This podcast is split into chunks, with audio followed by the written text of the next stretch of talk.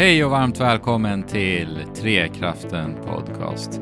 Idag så pratar vi allt E3 2021.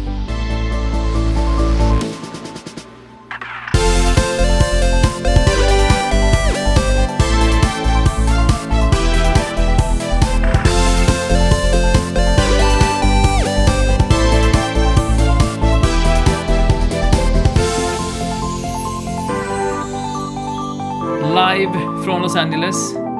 Trekraften på plats. Eh, Det är jag, Jesper, det är Fabian och det är Yes. Andy. Hej på er. Hejsan hejsan. Tjena! Det här var ju en miss. Att vi sitter här. Det är ju, händer ju ingenting här. Nej. Nej, alltså, och vi som planerat resan liksom i flera år. Uh, dumt. köpte flygplansbiljetten, fixade covid, pass och du vet. Ja, skitdumt. Men eh, det var goda, vet du det, eh, såna här eh, kalkonburgare på flygplatsen i alla fall. Ja, det var ju mm, kul, goda. Ja. De var goda, men eh, det var ju tråkigt att vi inte ens fick sitta bredvid varandra På Ja. planet. Nej, på planet. det var miss. Det gör vi inte om. Nej, hörni, vi sitter faktiskt hemma i våra trygga hem, precis som ni gör. Det är ju en speciell E3-mässa inom citationstecken det här året. Förra året så blev det ju ingenting. Och det här året så har det blivit någon slags eh, digital variant. Hur, hur har er känsla varit kring E3 nu, det här året? Ehm, för mig har det varit ganska svalt. Eh, det har varit kul att, alltså, som vanligt att följa uh, presskonferenserna och egentligen så är det ju inte så annorlunda för oss eftersom att vi ändå följer uh, mässan live eh, från våra, våra hem i vanliga fall. Mm. Eh, men alltså den här E3-känslan tycker jag inte riktigt har infunnit sig annat än när man försökt peppa på, på discorden och så. Tycker Vad, jag. säger, vad säger du, Andrew? Nej, men det är väl lite liknande för mig faktiskt. Det är inte så stor skillnad för oss, som du säger Fabian. Nej. Men- Ehm, Men jag tycker att det ändå märks skillnad i pre presskonferenserna eh, och hur de presenterar. Jo, absolut. Men sen samtidigt så har, har man ju såklart i, i bakhuvudet att eh, året som har varit har varit. Så att Mm. jag har nog haft Exakt. ganska, ganska bra förväntningar på detta E3, Mm. känner jag. För min Så del... jag är ändå, jag är nöjd kan jag ju säga i alla fall. Ja. Ändå. Ja, men samma här. Du då Jesper? Nej, för min del är det ju problematiskt att, EM eh, överlappar med E3, fotbolls-EM. EM, eh, ja. Och det skulle du inte ha gjort det här året, det skulle jag gjort något annat år. Men eh, det sköts ju upp då från 2020 till nu. Och det här EMet, Mm. av samma anledning som du sa det Fabian, eh, eller jag, ja, vi- att vi vet hur år, året har varit. Så har ju E3, eller EM, det är förvirrande att båda heter någonting med E också. Ehm, EM liksom blivit en sån grej för att det äntligen liksom får man se fotboll med publik och man kan kolla lite med kompisar utomhus om man är liksom lite noggrann med avstånd och så.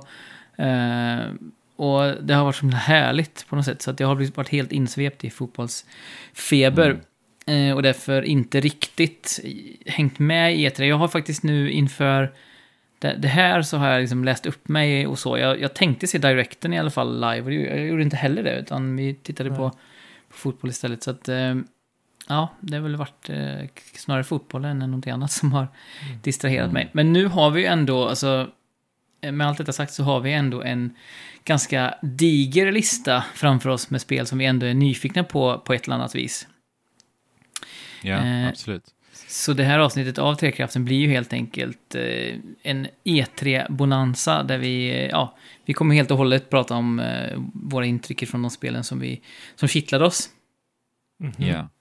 Jag, jag känner bara en snabbis Mm. Jesper innan vi hopp, hoppar in i det. Jag vill bara uppdatera lyssnarna lite för att eh, vi vet ju att det har släppt, eh, släppts ett eh, ganska stort spel som vi har eh, all, alla tre peppat rätt rejält, eh, både i och utanför podcasten. Eh, så jag vill ändå bara uppdatera om det. Alla vi har spelat Ratchet Clank Rift Apart, Mm. of course. Yeah. Ehm, och vi, vi vill såklart prata massor om detta och vi kommer att göra det, men inte i, i dagens avsnitt, utan det blir redan nästa vecka, så det blir snabbt nytt avsnitt om Ratchet Clank. Mm. Ni, vet, ni vet vad som gäller. Öppna byrålådan, ta fram anteckningsblocket, eller kalendern menar jag. Kasta, kasta ut genom rutan, nu får ni köpa nya igen.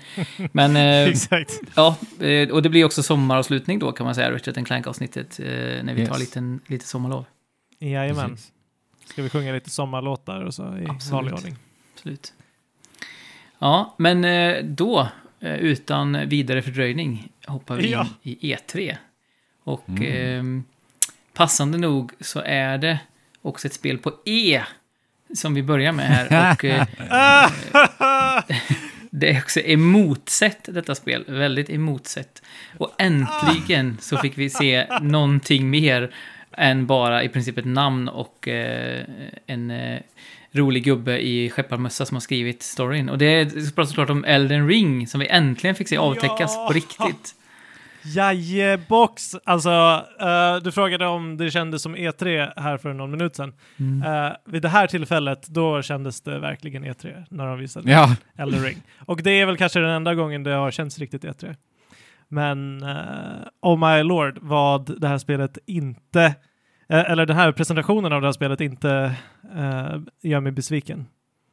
Mm. nej.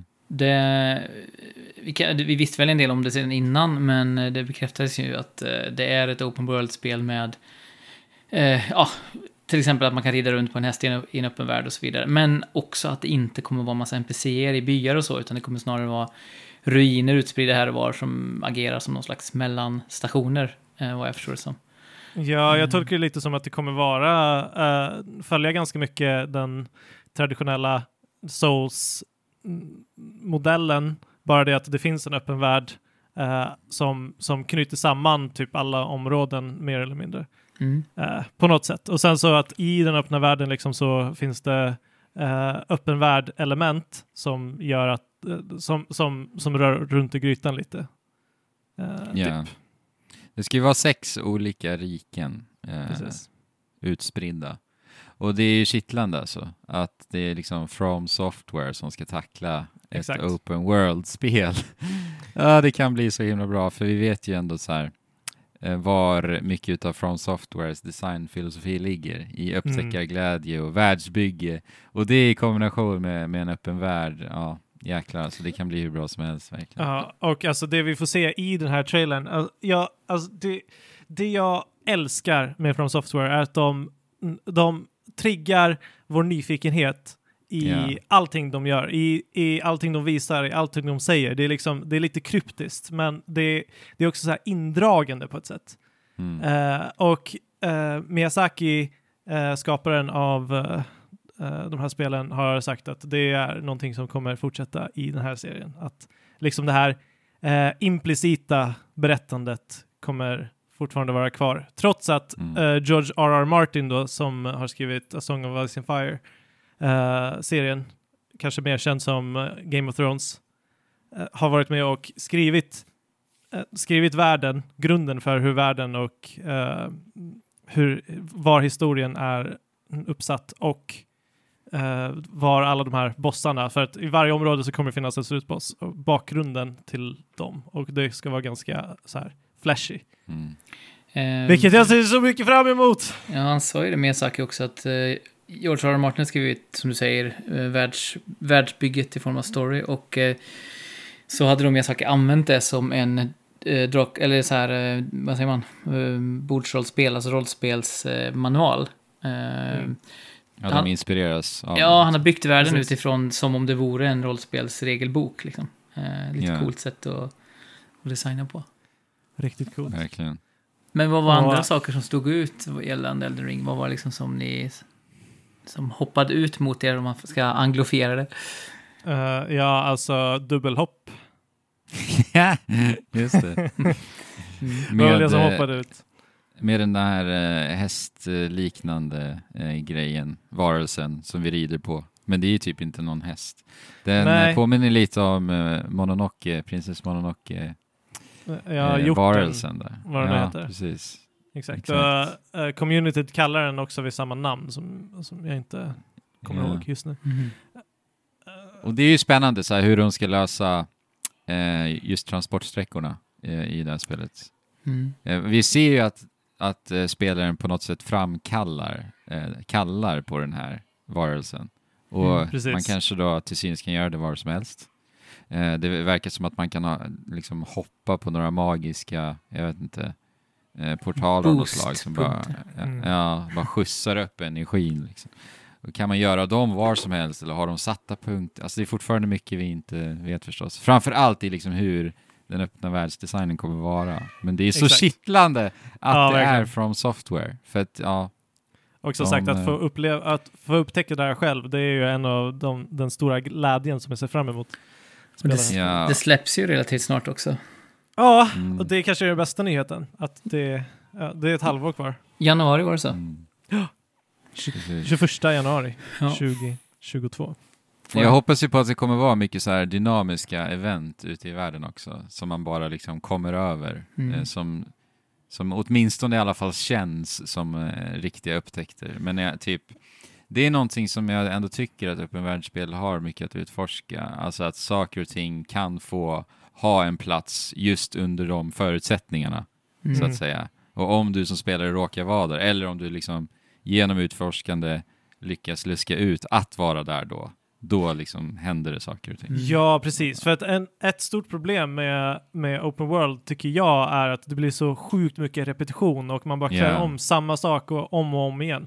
Om, om utvecklarna bara skulle vara, inte vara rädda för att, för att spelarna missar lite content och, och, och så. Exakt. Så, så, så, så, kan, så kan man få en, en värld som känns levande och inte bara mm, copy-paste liksom. Det var ju... Och det är... Förlåt Jesper. jag ska bara säga att det, det är ju Hollow Knight sjukt bra på. Exakt, Att- att det är låta det jag en- tänker på. Att låta en... Eh, ja, man kan missa rätt stora delar, men det blir väldigt cool belöning när man väl råkar över det. Precis. Exakt. Och det är ändå, From måste de- Software är ju ändå, ändå bra på det också faktiskt i deras spel. Så, Mm. Ja. Det finns alltid eh, optional bosses eh, Ja. som man kan missa. eh, och, Och ofta stora väldigt områden. lätt missar. Ja, ja. dessutom. Eh, och, Kaners Castle till exempel i Bloodborne. Liksom. precis. Ah, det är så bra. Um, Mm. Och det här, måste, det här måste man implementera tror jag på uh, sådana här random events eller semi-random events som kan hända runt om i världen. Ja. Eh, Men, och eh, då kan det bli hur bra som helst.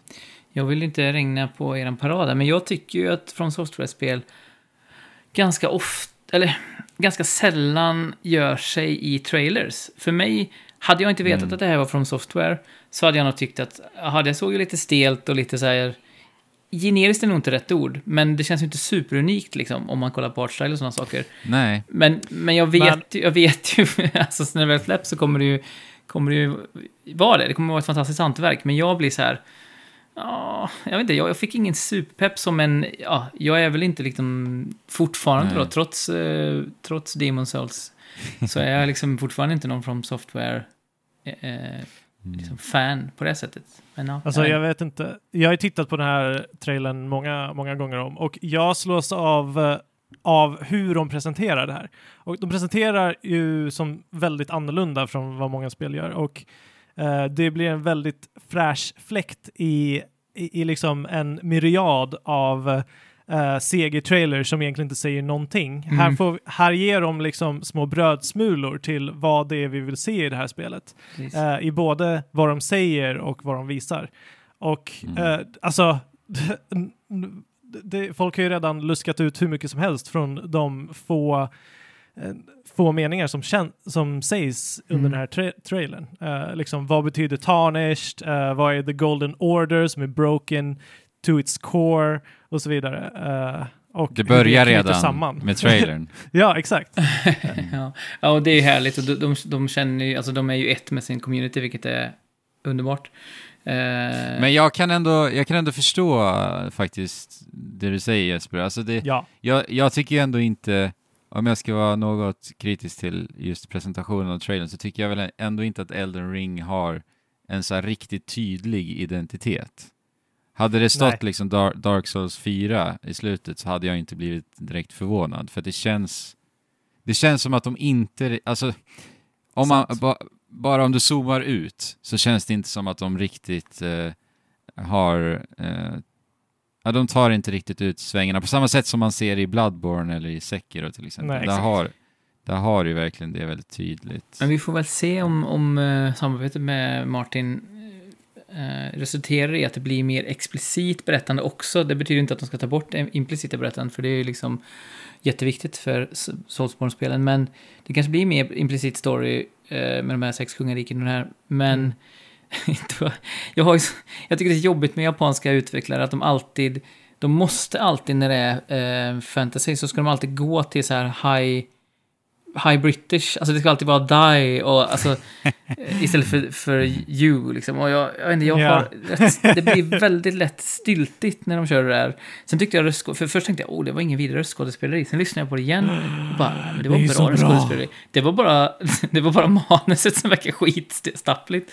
Så jag vet inte. Men jag, ja, jag ska som sagt inte Men- regna, regna för mycket Ah. på den här paraden. Alltså, jag, jag gillar ju att det låter, alltså, det är high fantasy, men det låter ju också som att det, det är någon som inte har, eller gammal engelska, Mm. Ehm, m- men det låter ju också som det är gjort av japaner, som inte riktigt förstår Exakt. hur man använder ord och grejer. Och det ger det i sig själv en egen identitet. Nu i det här spelet så är det någon annan, men det, känns ändå som att de rötterna finns kvar.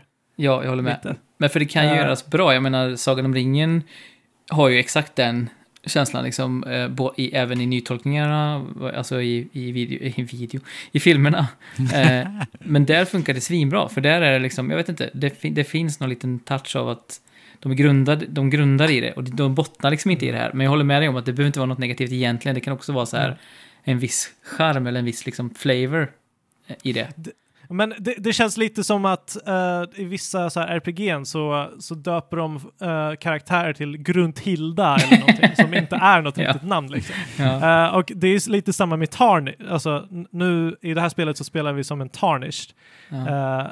Och det är ju ett ord som liksom en engelsktalande inte skulle, skulle komma på att döpa någon. Men det är ändå så här talande för vad, för vad det är för något. Och det känns nästan som att japanerna har suttit och tittat på liksom hur översatt ord Ja. eh, och sen så hittat typ i det här eh, fallet tarnish som betyder exakt det de vill att det ska göra men som man egentligen inte skulle använda på samma sätt. Befläckad eller... Ja, alltså någonting, det, definitionen är väl typ någonting som har Saknar. förlorat sin, sin Ja. lyster eller något. Ja, okej. Ja. Eh, Alltså jag, jag ser verkligen fram emot en sak med det här spelet och det är ju att spela det med svenska, eh, svensk text. Ja. Det kommer bli Ja, fantastiskt. eh, kommer bli galet. eh, Ja, ehm, det här är nog mitt most anticipated eh, som det ser ut. nu. ja. Mm. Ja, som sagt, inte långt kvar. Ändå. Nej. Nej. Halvår, lite Mm. drygt. Om vi tar eh, Elden Ring och, och tittar liksom på Elden Ring i ena änden. Så bara zoomar vi bort till rakt motsatt ände av alla former av skalor. Eh, så, Ja. kom, så hittar vi, så hittar vi Olli Olli World. Ehm, och Ja, jag fick ju en ny trailer. Ja, och Olli Ja. Olli 1 och framförallt Olli Olli 2 är ju... Ja, alltså det platsar in på min topp 20-lista någonsin skulle jag säga. Ehm, Jag älskar ju Olli Olli 2 och det är ju ett... Eh, ja, men väldigt rättframt 2D-skatespel med ganska, ganska... mm, Vad ska man säga? Krånglig mekanik, eller alltså svårbemästrad mekanik för att vara ett Mhm. 2D-spel. Eh, och fantastisk lo-fi hiphop. Mm. Uh, Olly Olly World är ju rätt så... Det går ju ifrån... Alltså, Lova Hiphopen är fortfarande där, men det går ifrån tonen väldigt mycket ifrån uh, de två första spelen som var väldigt sådär... Uh, jag ska säga, pixel... Pixeldrömmar liksom. Här är det ju... Uh, jag ska Ser säga, ut hand, som Sable, typ. handritad stil. Ja, en handritad stil är det. Ja. Jag Eh. älskar paletten i det här spelet. Det är lite så här eh, matt, eh, rosa och orange går det. Precis. Det är ju lite Mm. sån stil vi har på vår YouTube-kanal också. Det här, just det här matta pastellerna. Eh, Jag håller med. Ja. Det är väldigt fint. Mm. I love it. Eh, Men jag har inte, jag har inte spelat Ol- varken Olli och Olli eller Olli Olli 2. Inte heller. Men, men eh, jag älskar det jag ser i Olli Olli World. Men Jesper, när du tittar på Olli Olli World, vad verkar vara uspen med att just World? ehm, det är ju, dels är det lite så här branching paths. Och man kan ta sidequests och sånt. Eh, Ja. Och sen verkar det ju vara mycket mer karaktärsfokuserat också. Eh, I Mm. Olli Olli-spelen så kan man ju inte överhuvudtaget... Eh, alltså man kan ju inte customisera sin karaktär överhuvudtaget. Eh, Mm. Utan den är som den är och eh, det finns ingen berättare och ingenting sånt. Eh, Olli Olli World är ju så som titeln antyder, verkar vara liksom mycket bredare och, och mycket mindre fokuserat eller liksom så på det sättet. Och det gör mig Mm. lite orolig både i artstylen som jag faktiskt... Jag, alltså, jag vet inte, jag, jag tittar på det nu igen idag och tyck, jag tycker att det är fint. Samtidigt stör jag mig på att det inte är, ser ut som det gjorde, för jag älskade hur det såg Mm. ut. Ehm, Okej. det är inte alls lika, det är inte den här minimalismen på samma sätt, utan det är ju mycket mer så här, Det- Det känns lite adventure time över det. ja, precis, det är mycket mer, um, Cartoon. de har jobbat, precis, de har jobbat ut det mycket mer så att karaktärerna ser ut som, precis som du säger, det skulle kunna vara en Netflix-serie eller någonting. Ehm, så att jag vet Men det inte ser ju riktigt. så mjukt och fint ut. Mm, Ja, det ser så jag tycker det härligt ut att spela det. jag håller med, Och och, jag, tr- jag tror, och- ja, men jag tror bara att så här, jag ska bara komma över min så här gammal gubbereaktion att jag vill ha mina spel som de var förr. Liksom. Alltså, det är bara att omfamna att, ja, men det är klart de inte ska göra ett tredje likadant spel. Det är mycket bättre om de testar någonting nytt. Ja. Bara det inte blir så att det blir så här, ja men vi måste, vad ska vi göra nu med uppföljaren? Ja men vi gör en lite öppnare värld och vi gör en story och så blir det bara så här, ja men det här behövde ju ingen liksom. Lite som, eh, som det kändes med Super Meat Boy nu, det senaste, när det Mm. släpptes. Att så här, vem, vem vill ha det här spelet egentligen? Men jag tycker att det låter, alltså jag, jag är inte riktigt med på exakt hur det kommer spelas. Eh, men, men det verkar intressant för att det, är ju, det måste ju vara en linjärt eh, till, till sin natur. ja, Men sen så att det liksom branschar av och sen så får man ja, kanske välja på någon karta var man vill börja typ. precis. Eh, Mm. Kanske. Jag tror, att det kommer, jag tror att jag kommer älska det här spelet också. Som sagt, jag måste nog bara ha en invänjningsperiod och att det är annorlunda innan jag så här eh, kommer med flowet. för jag tror att jag... Jag tror det också. ja. Eh, Kommer i vinter, säger de. Ja, precis. Ja, nej men jag, jag ser väl fram emot att viga in, viga in er i Olli Olli-världen, helt enkelt. Jag har varit Nice. nära att köpa de tidigare Olli Olli-spelen Mm. men eh, jag väntar på Olli Olli World Mm. istället. Efter att du säger att det är en av dina toppspel så, så måste det ju spelas. Ja, det är underbart. Det är både den här plattformsutmaningen, för det är ju det är ju nästan ett plattformsspel lika mycket som ett skatespel. Och eh, då som sagt estetiken som jag bara... Så. Ja. Ja, men på tal om Ja. estetik höll jag på att säga. Vi och, har ju fått se lite mer av Psychonauts 2 nu som... Eh, ja, Psychonauts 1 som ju är en sån här super... Eh, vad ska vi kalla det? Eh, Kult. Kult, Spel. exakt vad ordet jag sökte efter. Kult, precis verkligen. Eh, vad tycker ni om Psychonauts 2 så långt? Jag har inte sett alls mycket av det. Eh, vi, vi har ju sett gameplay nu uh, Mm. i och med E3. Och det ser ju lika härligt utflippat som exakt som man vill. att det ska göra. Ja. Spelade någon av er ettan, eller? Jag har Nej. inte spelat ettan. Jag Okej. har Nej. det på min skämskudde eh, och har haft det ända sedan det fanns. Eller Ja. ä- ända sedan det var aktuellt. Eh, och jag har det på min Steam. Samma här. Jag har det på Ja, Steam, det har släpptes bara ju inte på... eh, släpptes till Game Pass nu nyligen. Så Ja. jag har den nedladdat på min Xbox eh, Series X här hemma. Och Mm, eh, när jag ser Psychonauts 2 nu, så bara så här, ah, jag vill spela ettan så himla mycket, för jag tycker Ja. tvåan ser fantastisk ut. Men vi kanske ska göra det till en eh, liten challenge att vi spelar ut ettan innan vi kör tvåan. Innan tvåan, ja. Lätt. Innan vi kör det. För att det, det är ett spel, som sagt, det har varit på min skämskudde för alltid. Eh, och det här, alltså jag gillar ju Tim Schafers eh, i, I teorin så gillar jag Tim Schafer väldigt mycket. Eh, Mm. Och det här kanske är hans, det spelet som han har gjort som skulle tilltala mig allra mest. Det är Ja. liksom urflippat eh, och, eh, och galet och bara fantasifullt som, som bara den. Precis. D- exakt de elementen som jag älskar i spel. Men det är det spelet av Tim Schafer som jag inte har spelat. Ja, det, det är exakt Det är samma jätteweird. Ja. Men i augusti kommer det, så att, Ja. ja. ja, det ser vi fram emot. Mm. Ja, vi, jag vet inte. Jag, jag kan, ni kanske får övertyga mig när det kommer, för jag har aldrig riktigt... Jag har aldrig... Jag har ingen stark relation till Double Fine eller till Tim Schafer, så att... eh, ni kanske får svepa Du spelar mig. aldrig Monkey World? Ja, alltså bara lite sådär. Nej, Monkey Island. Ja, precis, jag förstår det. Ja. Eh, nej, men li, lite här och var liksom. Eh, jag, jag tycker det är väldigt välskrivet, men jag har aldrig riktigt fastnat för, för det. Så att, eh, men som sagt, jag, jag ser fram emot att svepas med av er. Det kommer ju till Game Pass, så att Precis. det Ja, sitter ju precis. lugnt i båten i Ja. alla fall. Ja, ja. Game Pass alltså. Ja. Ja.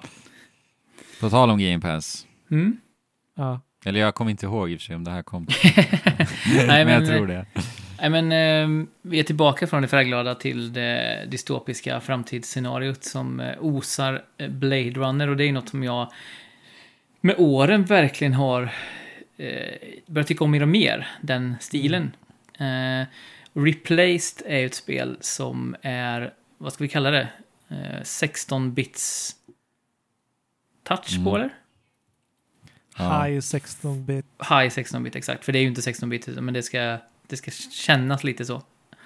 Möjligtvis 32-bit. Precis. Men Alltså det, är ju- det är så intrikata animationer Ja. eh, som, som gör att det här det känns levande. Alltså det, det är väl lite, eh, lite modernt nu att göra Ja, ja, det är spel, ju men- verkligen blandat med modern teknik. Alltså ljus, ljussättningen. Det är, alltså det är ju reali realistisk ljussättning helt enkelt. Exakt. Så. Så att det blir lite att de, att de tar lite den här eh, Dead Cells animationen, animationstekniken och Mm. gör som de gjorde i, eh, vad heter det där RPG-spelet från Square, Square Enix? Ja, just det. Pro, Eh, Octopath, Octopath Traveler. Traveler. Exakt. och, och ljussätter på det sättet som gör att det ser fantastiskt ut. Men vad hette det spelet? Eh, svenskt eh, shoot em up eh, som först släpptes på arkad bara och sen kom det till konsoler typ förra året och PC. Inte Outbreak, men något sånt liknande. Eh, jag vet inte vad det heter nu.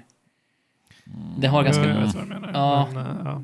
Det har lite lik, lik sån här estetik. Men Ja, Huntdown. Huntdown, Eller precis. Huntdown. Men Huntdown är lite mer glättigt än det här. Det här är ju verkligen en, Mm. eh, en noir eh, touch på det. Och Ja, jag, det, det som var det har inte djupet riktigt heller på, Nej. på samma sätt. Men det som var coolt med det här var ju att eh, trailern eh, gav först sken av att det var typ ett äventyrsspel. För man rörde Mm. sig bara eh, genom en, liksom, olika miljöer utan att det hände någonting direkt. Eh, Mm. Och sen en stund in i trailern så började det bli action och då visade det sig, ja, det är, det, det är visst ett action, actionspel det här. Eh, Mm. Men stämningen verkar ju vara i nästan första rummet ändå. ja. Verkligen. Men det är så snyggt. Det är, det är så underbart att så här, jag lämnar ändå E3 med typ det snyggaste spelet under hela mässan var ett ja, pixelerat spel som använder sig av eh, bara jäkligt cool. Ja. De använder teknologin för att skapa någonting väldigt unikt helt Mm, enkelt. ja. Med, Och det är det-. Det är det bästa jag vet när nya konsolgenerationer kommer, man kan ha mer kraft. Och all Ja. kraft använder de till att bara göra 2D eller pixelspel snyggare liksom Ja. på det här sättet. Alltså på riktigt, det är det bästa jag Ja. vet. Ja, det Eh. blir så snyggt. Ja, det var ju som när jag spelade Galaxy till exempel, som heter de första spelen på min PS4 när jag köpte den. Mm. Som ju är ett liksom 2D roguelike i rymden, men det var skitsnyggt. Eh, för att ja, man kunde fokusera så mycket på detaljerna. Men vad är Replaced? Är det um, liksom Metroidvania-aktigt eller är det liksom, vad, vad vet vi om det? Eh, Ja, jag vet inte så Eh. mycket. Det, det, alltså, trailern gav ju sken av att det var en linjär upplevelse, men jag vet inte. Ja, precis. Alltså, jag vet inte. Men actionspel. Ja. 2D, sidoskrollande actionspel. Mm. Ser grymt ut. Mm. verkligen. Och på tal om action då, hörni. så eh, har jag slängt in Riders Republic här på listan. Ehm, det här kan ju bli riktigt dåligt, tror jag. Men grejen är att Ja, det ska ju vara någon form av så här extremsports-hangout. Det- alltså, spel som, som, som det här som försöker göra många olika saker, till exempel wingsuit, eh, skidåkning, snowboardåkning, eh, det, mountainbiking, allt möjligt, kan ju rätt lätt tendera att ingen av mekanikerna känns intressanta, utan det blir fladdrigt allting och, och liksom utan tyngd. Ehm, mm. och det är väl en stor risk här också. Eh, Men det jag gillar är just det här, alltså extremsport överlag kan ju... SSX saknas ju liksom stort fortfarande. Um, jo. och att, att de fokuserar på att eh, spela ihop på det sättet känns Ja. väldigt skoj. Att man bara får liksom röja runt. Eh, vad, vad hette det där som kom uh, där, man, där, Steep. där vi spelade Steep? Ja, just det. Det var ju Mm. hur, hur mysigt som helst att spela. Problemet var väl att Eh. Steep inte var så himla kul att spela, tycker jag. Det var, jag vet inte, den gången, de gångerna jag spelade tillsammans med folk och hängde så var det jäkligt mysigt. Men Mm. det kanske inte var så kul att spela. Jag Eh, spelade. Steep en session och den var typ fem timmar lång. Ja. Och så, och så hade jag jätteroligt, sen spelade jag aldrig mer igen. Nej, vi får typ se. samma. Jag kan tänka mig Men- att uh, Riders Republic kan bli ett sånt där spel man drar igång en kväll när man inte orkar så mycket annat. Så sitter man bara hänger och snackar och tramsar runt. Ja, Mm. alltså så kan det vara. Jag, den första gången de visade Riders Republic så hade jag jätte, jättesvårt för Estetiken. ehm, estetiken och, Mm. eh, och attityden som de presenterade. Alltså, Håller med. Eh, men nu verkar de tonat ner lite på det och Mm. ta det lite mer liksom ta det åt Ta, ett lite ta mer det lite lugnt. håll. ja, exakt. Mm. Ja, eh, vi får se Ja, om vi spelar det. precis. Det är inget spel som jag så här brinnande verkligen, och det här måste jag spela. Men det känns som ett så här... Det behövs lite sådana här spel också där man bara så här, vi latchar runt lite och sen är det bra, bra med det. Typ. Ja. Ja, Visst. fanns ett annat sånt spel på E3 som vi kommer till senare. Ja, det gör vi. Men nu så landar vi på en annan planet som heter Lana. Jag vet inte i och för sig, Lana kanske inte planeten heter, utan det kanske är... Um, det, Lanas planet. det lilla djuret som man har med sig. Men det är i alla fall eh, Planet of Lana som ser ut att vara... Eh, ja, jag vet inte. Det ser ut att vara en sagobok typ, som man spelar. Exakt. Eh, Alltså så underskönt vackert. Så Ja. fantastiskt. Alltså, ja. Det, det Ja. blandar ju eh, väldigt mycket så här sci-fi naturism. Mm. Och på tal om Får lite sa... Simon, Simon Stålenhag-vibbar. Exakt Ja, vad jag skulle säga. Det känns verkligen som att den estetiken är tok inne just nu. Vi pratade om dystopi förut som är inne och, och det här blandningen mellan, som du sa, natur och eh, teknologi känns ju verkligen, alltså, vi kommer in på Breath of the Wild 2 sen, där är det ju till och med samma sak, typ. Mm. Eh, men ja, Planet of Lana, som sagt, eh, det ser ju bara helt magiskt Är ut. det den här svarta varelsen vi ser i, i början? Är det typ Baba is you eh, typ eh, alter ego eller någonting? Ser ut som Kanske. Baba is you. Eh, Gör det det? alltså jag vet inte, det är väl svårt. Eftersom Ja, Baba en- inte har så många pixlar. Det är en rund boll med fyra ben. Liksom. Det visar sig att, sant. eh, Ja. det visar sig att allt, eh, allt kodande du gjorde under Baba Is You ledde till att Planet of Lana kom, kom fram, liksom. Kodade fram Ja. Planet of Lana, Exakt. eventuellt. Det är jag som har utvecklat det tydligen. ja. Nej, men det, det är ju sånt här spel som estetiken bara tvingar en att spela det för att det ser så otroligt Mm. indragande ut. Eh, Och vi, ja, det ser väl ut att vara någon form av eh, äventyrsspel där du tillsammans med, om det nu är Lana då, ehm, tar dig fram genom olika faror. Vi såg ju någon sekvens där människan gömde sig och Lana gick fram till det här stora odjuret eh, Mm. och interagerade med det på något sätt. Så det verkar ju som att man skulle kunna, att de kanske har lite olika roller, de här två. Ja. jag fattar det som att det kanske kommer spelas lite som limbo. och, eh, Alltså spelas lite på det sättet. Att det Mm. inte är jättemycket action men det är mycket som händer liksom. Och det är storyberättande medan man springer Mm. eh, åt ett håll. Eh, men eh, Solarpunk heter en ny estetik som, som ja, blandar liksom eh, grönska med teknik Mm. eh, som, som är väldigt populär. Jag får aldrig nog av det, alltså. jag älskar den, eh, Nej, jag älskar den det också. känslan det ger. Ja, vi får se när vi väl Mm. spelar Planet of Lana. Eh, ett annat spel som faktiskt påminner en del om det, men absolut inte samtidigt, är Summerville, eller Somerville, jag vet inte hur man ska uttala det, men... eh, för det är samma sak. limbo. Ja, precis. Det är lite det är Playdead då, som har gjort de spelen. Eh, och här är det väl kanske inte så mycket vacker natur, men det är fortfarande det här, eh, vår egen värld eh, kombinerat med någon slags eh, utomjordisk teknologi som är, hot, som är hotande på något sätt, som är liksom Mm. dovt Ja. hotande. Eh, men det ser ut att vara en thriller detta också, så som de är vana att Mm. göra, Playdead. Fast det är inte Bladed här väl, utan det är några avhoppare från Bladed. Exakt, Okej. precis. Men det ser ut att också spelas eh, på samma sätt som Mm. Inside. Och, Mm. eh, att det är liksom bara väldigt, väldigt tät atmosfär och väldigt eh, stort fokus på story. Mm. Mm. Och uh, thrillern i form av att i slutet på trailern så är det barnet som vaknar upp då när de sitter och slöar framför tvn, alla, hela familjen och föräldrarna har somnat och så hör barnet något konstigt i, i huset och det verkar vara någon form av alien entitet, skugga som kommer vällande upp för trappan. Det var ju riktigt så här Ja, chilling. Verkligen. verkligen. Mm. Och du har ju säkert suttit där med dina egna barn uh, framför Ja. tvn och somnat liksom. Så att det, eh, det måste ju vara en riktig skräck. Riktig Verkligen. mardröm. Verkligen. Nej, men det, ja, det träffade verkligen den där känslan. Och sen verkar det som att då, jag vet inte om det var, det var någon av föräldrarna som var borta i vissa sekvenser också. Jag vet inte vad det, de ville väl inte riktigt avslöja, men det kändes som att, att kanske en förälder är, är borta och att någon av drivkrafterna är att man ska hitta den eller rädda den eller någonting. Det kändes det lite som. Ja, jag fattade det så också. Mm. Eh, ja, nej, det, det var Ja. verkligen läskigt. Jag vet inte om, om jag kommer ihåg att spela det. Men det ser, ju- det ser ju väldigt häftigt ut, rent visuellt. Mm. Och det påminner ju, som många spel tycker jag, om typ eh, Another World eller eh, Flashback eller så. Men du kan ge det en chans Jesper, för att det är day one with game pass. Mm. Att, Absolut, det ska jag göra. Ett annat spel som eh, kom på, på Game Pass eh, är ju Forza Horizon 5. Mm. Mhm.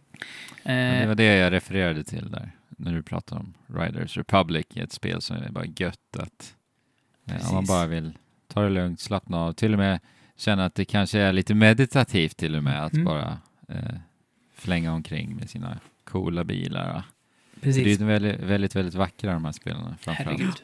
Det är Ja. nog Alltså- eh, ett av de snyggaste spelen som finns överhuvudtaget, skulle jag säga. Det tror jag. Just nu ja. ja. Rent, alltså rent rå, råkraftsmässigt, eller vad man ska säga. Ja. ja. Att de har ju använt någon typ av eh, ljus, riktigt ljus från himlen för att få lite mer realistisk ljussättning. Eh, Mm. Alltså från, för det här utspelar sig ju någonstans i Mexiko. Mm. Exakt, det är nya, nya Och, regioner. och det ser ju helt fantastiskt ut. Om man tänker Ja. på fotorealism. Mm. Eh, allt från ljussättningen till eh, detaljerna på kaktusarna. Mm. Eh, ser otroligt ut. En detalj i snabbkaktusen ser otroligt ut. Det är en fantastisk mening. och De har raytracing-bilar piggar. Ja. Blir. Strålspårningen är off the charts. Ja. Off the Nej, men jag ser ändå fram emot det här. Jag, jag eh, gillar jätte, jättemycket verkligen eh, Forza Horizon-spelen. Jag tycker Mm. de är fantastiska för vad de är. Eh, och eh, det här är ju blivit ett Game Pass-spel va? Mm. Och jag är lite osäker på om det kommer vara så crossplay med PC, men det skulle jag tro att det är när det är Xbox Game Studios. Mm. Det jag vill säga är att jag, jag ändå ser fram emot att eh, spela det här med er eh, i vintermörkret och mysa Ja, i härligt, härligt fina Mexiko. Alltså, det är verkligen, eh, alltså so sociala aspekten i de här spelen är fantastiska. Mm. Bara, det är verkligen det får vi se till att göra. hänga. Ja. Bara att spela Forza Horizon 4 nu på Series X, eh, för det är ju liksom lite uppskalat så, eh, Mm. är ju helt fantastiskt. Alltså det ser ju ut som, Mm. ibland blir jag så här, "Ah, alltså det här spelet, det är så snyggt. jag vet inte hur många jag har sagt Ja. det, när Mm. Nils har suttit och spelat, det är mest han som spelar det. Bara, alltså, det är hur snyggt som helst. Och det är ju ändå Horizon 4 som är gjort till liksom förra generationen. Så, Mm. ja, nej, det blir hak, lär bli haktappande snyggt. Mhm. Ja, jag ser fram emot det. Det kommer i, redan i år också. November tror jag. Ja, precis. November. Nej men eh, på tal om haktappande, hörni. nu sker det. Det är nu det sker. nu ska vi prata Breath of the Wild. Inte ett, utan två. Yes. Det verkar Ja. inte heta Breath of the Wild 2 ens, men uh, Nej. uppföljaren till Breath of the Wild. Vi har fortfarande inte fått en titel. Ja, Det är så jobbigt. det är jättejobbigt. Ja, vi fick i alla fall se då, eh, det var väl vår förväntan och vår förhoppning under Directen att de skulle visa en trailer, en kort trailer för Breath of the Wild 2 och en titel och ett släppdatum, ish, eller ett Det släpp-window hade vi kanske. hoppats på. Men, Ja, vi fick ju delvis det. Vi fick reda på att det släpps 2022.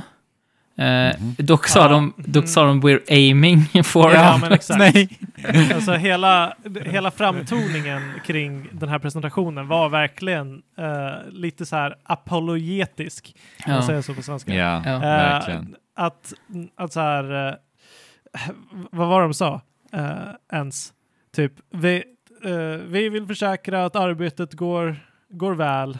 Ja, Och det går stadigt vi framåt, siktar typ. på att vi siktar på 2022. så här, men det behöver inte betyda någonting. Och det vet vi ju speciellt när det kommer till den här serien och nu när vi redan har väntat två år. Ja, nej men alltså, jag håller verkligen med dig. Och, och också med hur ändå relativt lite vi fortfarande får se också. Alltså det här, det känns verkligen som en trailer där Nintendo bara, men vänta, vi måste visa det här spelet nu. Ja. Mm. Jo men exakt, de gjorde Och hur inte gör- vad de ville. och- De ville inte visa den här. Nej, och hur gör vi det utan att avslöja för mycket men samtidigt ändå mätta eh, våra svultna fans. Eh, Mm. Ja, det, det är ju verkligen, det har varit tufft för dem. Det kän, märks verkligen att det har varit tufft för dem att liksom smälla ihop det här. Ja, de, För att, de, för att vi, just att de säger aiming for och hur framtoningen är som sagt, det här spelet kommer inte släppas första halvan av nästa år. Nej. Det är jag ganska övertygad om. Mm. Med. verkar inte så. Det är väl Holiday och eventuellt med spill till mars då. Exakt. Ja. 20, sent 2022 eller 2023, det säger jag. Alltså. Eh, skulle väl gissa på ungefär samma tidsram. Ja, och det är synd Eh, också och att det- de... Mm, säger du. Syns ju också i hur eh, det, det verkar som att de varit varsam i vilka klipp de har visat för att, Ja. och hur snabbt de visar klippen för det, det går liksom, det är nästan ett reel. Det bara Mm. d- klipps från scen till scen till scen och det, ja, vi, vi kommer väl bryta ner uh, trailern lite, men eh, Men så här då, f- vill ni, kan ni inte bara, vad är den övergripande känslan bara? Nu har ni sett Breath of the Wild 2 igen. Ja, jag tänkte mest på Links hår, om jag ska vara ärlig. att han hade utsläppt hår, det var nog det som stannade med mig mest. Nej, men jag vet inte, jag, jag är ju glad över hur det ser ut, bara. det ser ju Eh, fantastiskt ut. Ja, och, och att vi vet att vi kommer få, alltså det är något som kanske många, eller en del i alla fall tycker att det är negativt, men att vi vet att vi kommer få besöka uh, Overworlden igen. Ehm, Mm. att vi kommer få vara där igen. För att jag, jag, vet inte, jag skulle ju typ kunna ta eh, samma värld men med lite nytt innehåll och nya mål och bara få, få vara där igen. Alltså så, där är jag. Jag skulle bara kunna få en ursäkt för att be mig, och så såklart att världen inte ska se exakt likadan ut, men att så här, ja, jag får vara i den här världen igen och göra ett äventyr. Nu kommer det vara det, det plus alla de här nya grejerna. Så att jag, ja, jag är ju extremt lättköpt också här. Ja. Ja, jag, jag känner mig... Ja, det, det känns väl att vi gör lite för lite. Ja, om man säger precis. Ja, men jag, jag, jag, jag, skulle verkligen tycka att det var nog. Ehm, så att jag, jag är liksom säker på att jag kommer älska det nästan oavsett.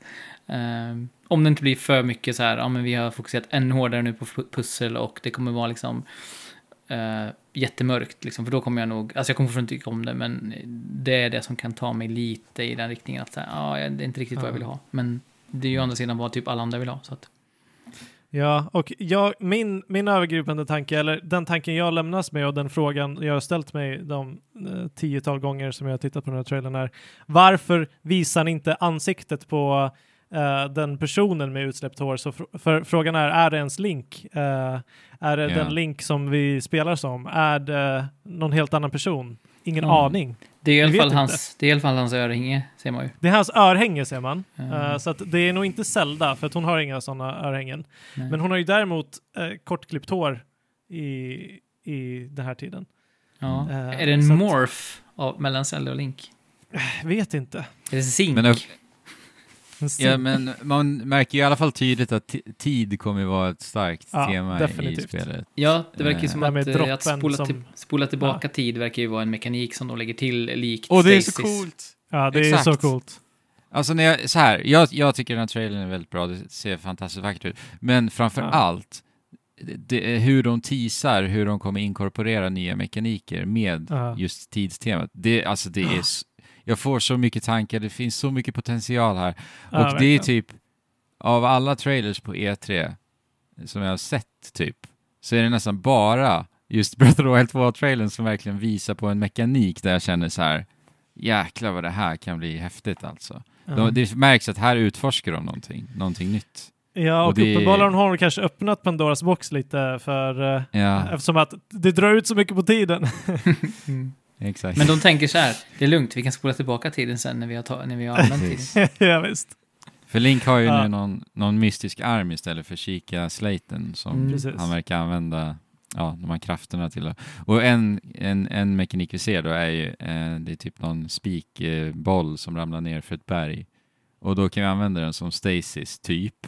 Mm. Men det verkar vara att du kan manipulera tiden på enskilda objekt. Så du kan dra Mm. tillbaka tiden. Och eh, det här i kombination med liksom runorna som redan finns. ja, Eh, om vi ens kommer få se dem igen, det vet vi inte. Men det vet vi inte. och Jesper, jag vet att du inte så här längtar efter pussel, men det gör ju jag i ett Zelda-spel. Ja, verkligen.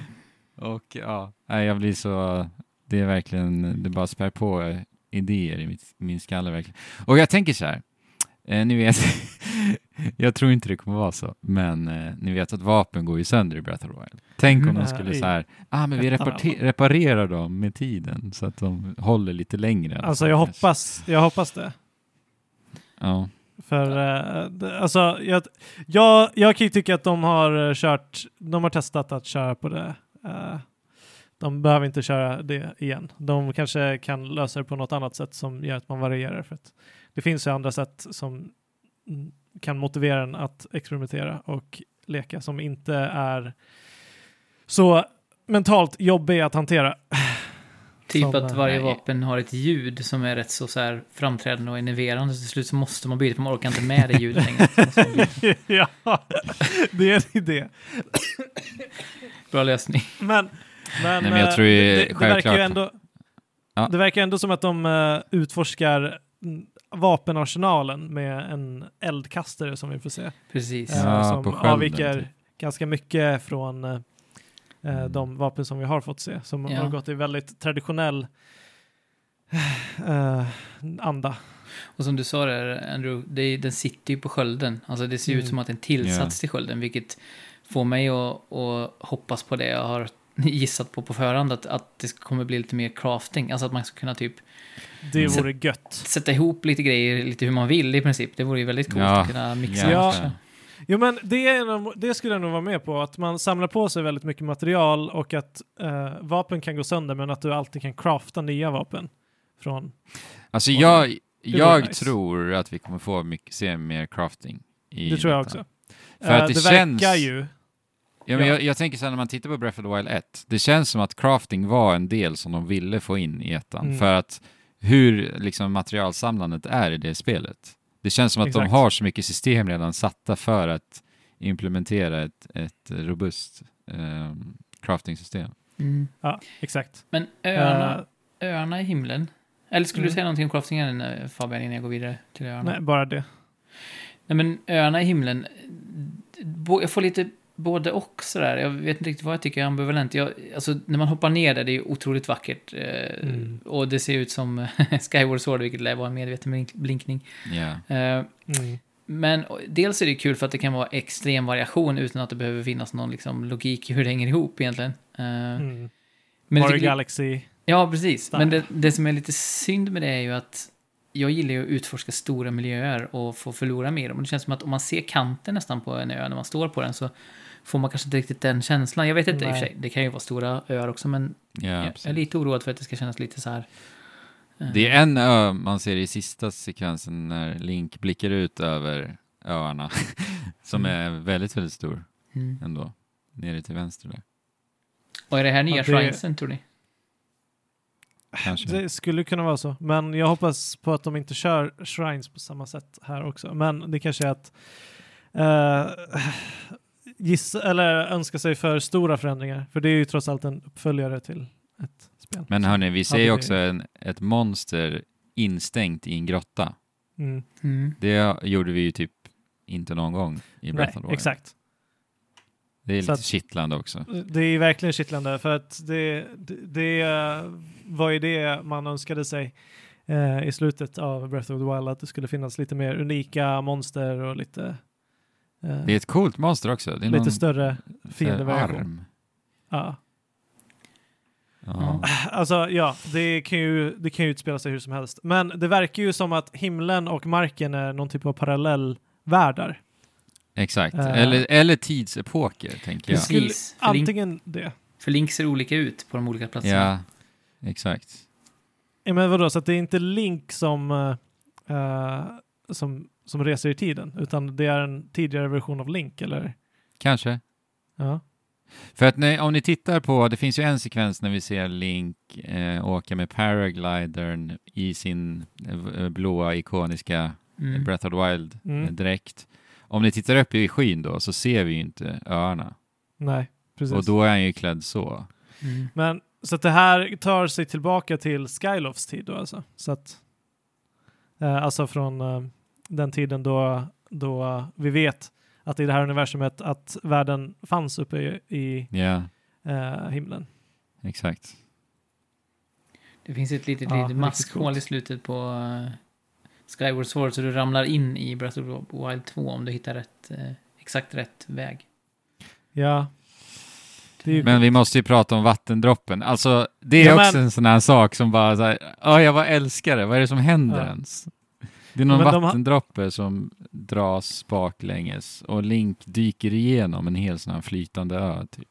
Ja, bara- det går ju... Ja, det är ju tiden som spolas tillbaka på något sätt. Ja, precis. Eh, riktigt snyggt. Riktigt Ja. snyggt. En besvikelse att, ja. eh, med trailern tycker jag är... eh, Jag hoppas ju stort på att man ska kunna spela Zelda, åtminstone i sekvenser i spelet. Mm. Eh, Men hon var med en gång och det var när hon ramlade ner och bad om Ja. hjälp. ja. Det känns otroligt Ja, men- trött faktiskt. Men det Ja, känns verkligen. också som att det kan hända något med henne. För där visar de, nu, om vi tittar nu, första trailern så, det här, den förs, första sekvenserna i den här trailern är en förlängning av den första trailern vi fick, så att Ja. säga. Så det känns som att här, här säger de, här sätter de, så de fröet i oss, bara, ah, vad är det som händer med Zelda egentligen? Ah? Mm. Men det, det som är suspekt är ju också att eh, direkt efter att hon faller ner i avgrunden, Zelda, eh, så klipper de till eh, den här fallande Ja. från himlen-scenen. Mhm. Så att Mm. alltså, på något sätt där känns det som att kanske den här tidslänken skapas. Kanske. Ja. Eh, och det kanske rent utav är Zelda från en annan epok som man spelar. Mm. Det vore ju det absolut coolaste. Mm. Eller Zink. Eller Zink. Vi får se. Får Och jag älskar också, jag måste bara nämna det, den här musiken som spelas typ mystiskt, baklänges, konstig. Alltså det ger verkligen Ah. en, en sån eh, känsla. Alltså. Och sen Eh. Zelda Lullabies eh, tonerna där i slutet. Ja, och piano, ser- de dissonanta pianotonerna innan. Det är det. Mm. Det kan nog bli Nej. intressant. Ja! Men eh, vi, vi fick ju ingen eh, Switch Pro eh, ens här när vi Nej. trodde Men hallå, den där mystiska nya, eh, jag vet inte, typ grod... eh, jag vet grejen. inte. Typ, var det. Ja, vad är det? ja, men det, det, jag hoppas ju att det är bara en bråkdel av allt ny, alla nya varelser vi kommer... Ja, men det kommer det på. vara. Men eh, nu är det så här. Nu har vi sett den här trailern. Mm. Är det... Ja, jag Nej, drar nu är det blackout. Ja, nu, jag drar nog på blackout nu, ända tills jag har det i mina händer alltså. Nu är det blackout. Det, är, alltså, det blir bäst då. Eh, Ja. Jag vet att min upplevelse av Breath of the Wild inte alls skulle varit likadan om jag hade tittat på alla trailers. Nej. Eh, och det var en av de bästa spelupplevelserna jag haft med Breath of the Wild. Mm. Jesper, hänger Så på? Blackout? Jag tror inte jag kan. Jag tror inte jag pallar det. Medie blackout. Då vi hjälper får du ta det varandra. jäkligt. Alltså- ja, Jag och Fabian, Exakt. vi har ju, vi har ju mått riktigt, riktigt dåligt Ja. eh, under när vi hade blackout med Breath of the Wild 1, men vi hjälpte varandra. det var det sämsta. Ja, vi får se. Jag ska överväga det. Ja, vi... eh, så fort det kom den där stora trailern så, så blundade vi. Ja, och det var, det var ju svinjobbigt att vara hos Ja. Nintendo när vi testade switchen där. Men Eh, då för det var ju spelade faktiskt. tv-apparater eh, som visade den här nya trailern. Det var ju Mm. Ja, just skitjobbigt att, att väja för den. Ja. Ja. Nej, men Mm. eh, nu är det nästa, nästa Ja, spel på gång. Alltså, precis. det är ju alltid så här. Livet är uppdelat i, eh, där, i segment av Zelda-släpp. Ja. Det, det story of my life. Ja, vi får eh, anledning att prata väldigt mycket mer om Breath of the Wild 2 sen, men inte du. Men nu, nu eh, har någon av er skrivit upp Toem. Och jag vet, jag vet Ja. väldigt lite om vad Toem är för någonting. Toem är ett eh, svartvitt, jättecharmigt, svenskutvecklat litet eh, fotoäventyrsspel som Mm. eh, bara ser helt eh, magiskt mysigt ut. Eh, om du inte har sett det så rekommenderar jag att du tittar på bilder på det eller Mm. en, eh, rent utav en trailer av det, för det ser supermysigt ut. Eh, och eh, vi har inte pratat om eh, Pokémon Snap, men Vi har Ja. spelat det. vi har spelat det lite och Mm. har väl inte så jättestarka intryck av det. Men detta Toem ser ut att kunna ta eh, fotograferandet till en helt ny skärmighetsnivå. Mm. Så Lite, att Toem, T-O-E-M. lite Mumin-vibb på det också. Ja, det är det. Men det är så Eh, coolt för att de jobbar rätt mycket med perspektiv. Eh, för, att, för att spelet utspelar sig ur, ur ett eh, isometriskt perspektiv, så det ser Mm. lite så här snett uppifrån. Men sen när du ska fota, då går det ner till första persons vy. Och jag tycker den, den övergången är så snygg, att se världen med den här fantastiska, unika eh, artstylen i det Ja, precis. perspektivet.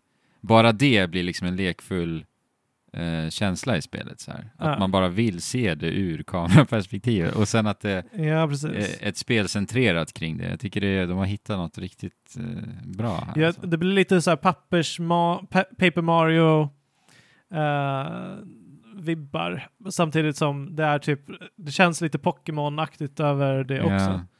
Ehm, precis.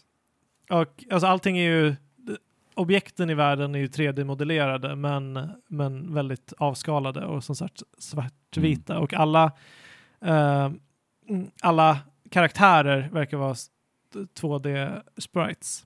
Som precis. som eh, liksom anpassar sig till det perspektivet som du tar. Och det som verkar vara så charmigt är att det, liksom, det verkar gå ut på att träffa olika Och fantasifulla folk. karaktärer, hjälpa Ja. dem och de så här reagerar till på, på dina fotografier på olika sätt och någon blir så här eh, blyg när, när du ska ta eh, fot, foto på den och så vidare. Det Mm. verkar hur charmigt som helst. Verkligen. En, en liten, eh, ett litet spel som väldigt lätt kan ehm, gå en förbi. Ja, Mm. på tal om små saker så har vi ju nästa spel också eh, eh, centrerat på små varelser. Tiny Kim, Ja, som jag tycker ser ut som... Eh, det ser ut lite som Pikmin. Ja, och det- eh, det är ju en LEDs. Pikmin-like. Mm. Eh, den nya, uh, den nya trendgenren Pikmin-like. Mm. Ja, jag, Kena. jag, jag, har spe, jag har spelat ett annat Pikmin-like eh, här från Game Pass som kom. Eh, Mhm. som heter typ Heart in the eh, Woods, Heart of the Woods eller något. Mm. Jag Ja, har- just Jag har det. det här. Har du spelat Ja. det? Jag har det. Eh, jag har börjat, The Wild at Heart heter den. Mm. Heter det spelet. Det är en Pikmin-like. Det ser Men- riktigt trevligt ut faktiskt. Ja, eh, jag, jag har börjat spela det lite. Uh, Mm. charmigt. Men, Men jag tycker det Kin? här Tinykin ser mer intressant ut. För det, det utspelar sig i en 3D-värld. eh, men det ser också, det här är också ett spel som ser så här western cartoon ut. Lite Mm. som Phineas and Mm. Ferb, eller vad de heter, och Adventure Time. och så. Nej, kanske inte Adventure Time, men eh, typ så här ja, Cartoon Network cartoon liksom. Mm. Eh, och det är inte bara, det, det tar inte bara Pikmin-konceptet, utan det, det blir en western cartoon, Pikmin-like um, platformer adventure, verkar det som. Eh, från ett miniperspektiv, så man går runt i, eh, i, i ett hus och sen så bygger man upp eller så löser man pussel med olika, genom att samla olika. eh, jag gissar att de kallas Tinykins istället för Pikmins då. eh, Ja, men jag vet inte. Men det ser också jättecharmigt ut. verkligen. Kul att se folk utforska liksom Pikmin-konceptet. Det är lite Ja. annorlunda.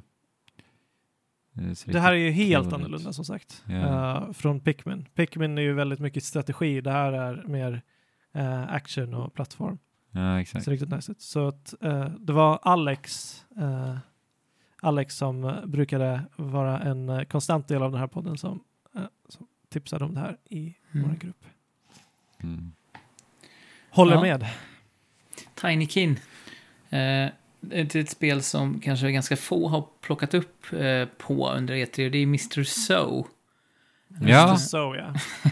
Eller också... Det var ju ja, en av de stora.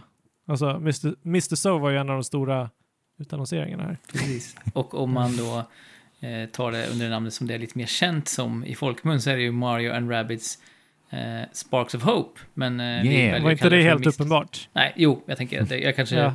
skrev en del på näsan där. Men Mr. So i alla fall. Eh, Mm. uppföljaren till Mario plus Rabbids helt enkelt. Ja, jag blev riktigt glad över detta faktiskt. Ja. Jag, jag tyckte verkligen om det första spelet, eh, Kingdom Battle. Det här ska ju inte vara tydligen en direkt uppföljare, utan det ska vara lite mer Skönt. av en spirituell uppföljare. Mhm. Vilket Skönt. jag tycker är ganska trevligt, för vi ser ju det också lite i liksom vidareutvecklingen utav vad de gjorde med eh, Mario plus Rabbids Kingdom Battle. För att på Mm. ytan så kanske man kan säga, ja men det, det är samma sak igen, men det är faktiskt ganska mycket som de har rört till det här. Ja. Men upplyses lite. ja, men till att börja med så är det lite mer äventyrsfokus. Eh, Nice. så att ni har lite mer fri kontroll till synes liksom när man rör sig omkring Mhm. i världen. Eh, Det känns inte lika styltigt, eh, liksom du får- mer känsla av världen och plats för att eh, striderna är nu indelade i liksom separata strider utanför kartan du utforskar så att säga. Så att det är helt enkelt fiender som traskar omkring i världen. Och sen om Ah, ni okej. ni kolliderar med dem så eh, går man in i strid. Som ett ja, JRPG, ja, RPG-spel Mm. överlag. Så. För tidigare, i första spelet så var det ju liksom en del av banan. Så det var så väldigt tydliga segment. Så här, här är det en strid och man Mm. såg det väldigt tydligt i, i eh, liksom hur banan var uppbyggd. Så att det ger verkligen en känsla av världen mycket, mycket snyggare, eh, så som de gör nu. Och även i verkligen. striderna så är det inte grid, gridbaserat, det är inte rutnätsbaserat, utan det är lite mer Ah. fri kontroll. Eh, All Vilket right. jag också tycker ser riktigt, riktigt trevligt ut. Jag som sagt älskade första spelet. Så att vi- med det teamet som de hade med första spelet och se att de har fått så mycket tid på sig nu och Mm. uppenbarligen eh, Nintendos eh, backar det här projektet också och bara Ja. se hur de vidareutvecklar. Ja, och det har jag sett. Jag är riktigt, riktigt peppad faktiskt. Jag blev mer pepp än vad jag trodde utav en uppföljare av det här Gött. spelet.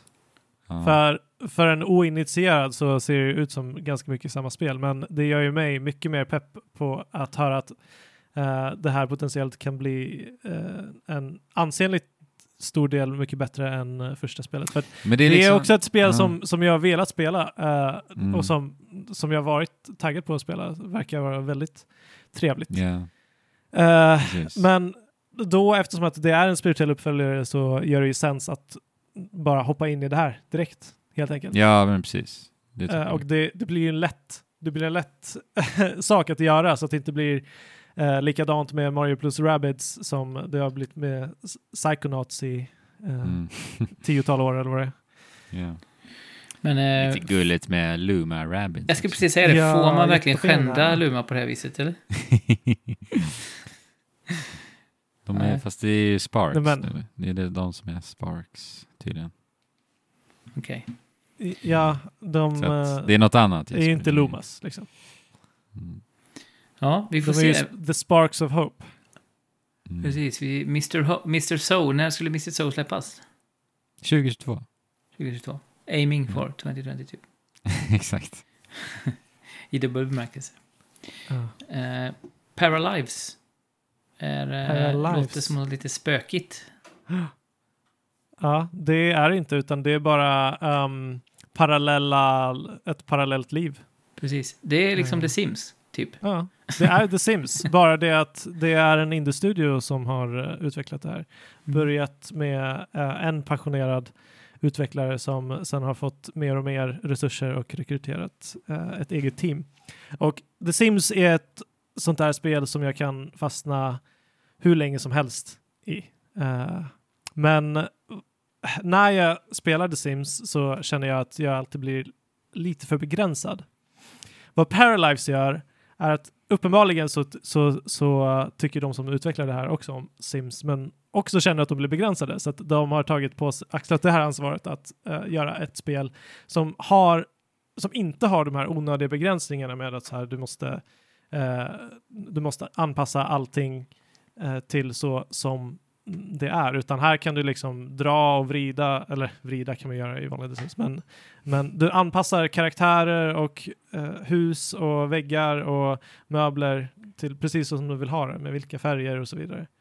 Eh, nu har inte jag spelat de senaste The Simsen, eh, men eh, min uppfattning är att det, det går i lite samma anda och att de också håller håller på material för att kunna sälja det som DLC och har en liten sån modell som inte känns så nice. Mm. Uh, Paralives det känns lite indie naturligtvis, men eh, för att vara in, eh, en indie-studio och börja, påbörjat av en person, nu är de tio personer tror jag, så tycker jag att det ser fantastiskt bra ut. Mm. Och ett Nice. spel som jag ser fram emot att spela. Mm. Kan du kanske skissa på ditt framtida hus i Paralives också? Ja, men exakt. Det, det ger ju verkligen möjlighet att eh, göra. Ja. Speciellt om du har ko- ett konstigt framtida hus. Mm. Nice. Yeah! Ja, Paralife som sagt.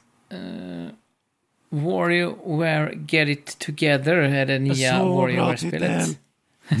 Så Vi- bra titel. Vi fick ju ett uh, WarioWare-spel till 3DS i 3DSens liksom sista, sista dagar. eh, som jag recenserade och tyckte att det var Ja, det var okej. Mm. Men här ser man Mm. faktiskt ut att ha eh, tagit nästa steg. Inte minst det att man kan spela två tillsammans. Ja, men vad är WarioWare? Vad är konceptet kring WarioWare? Det är ju microgames, inte minigames, Ja, utan microgames. Alltså typ, Exakt. vad är det, fem sekunder långa små Ja. mikrospel. Eh, baserade runt diverse bizarra situationer som involverar Wario på olika sätt. Exakt. Och så kan man klara det på tid också. Ja, och man, det går ju ofta också ut på att bara fatta vad är det egentligen som händer här. Det är ju det Ja. svårare oftast. eh, innan, och sen ska man agera på det väldigt snabbt.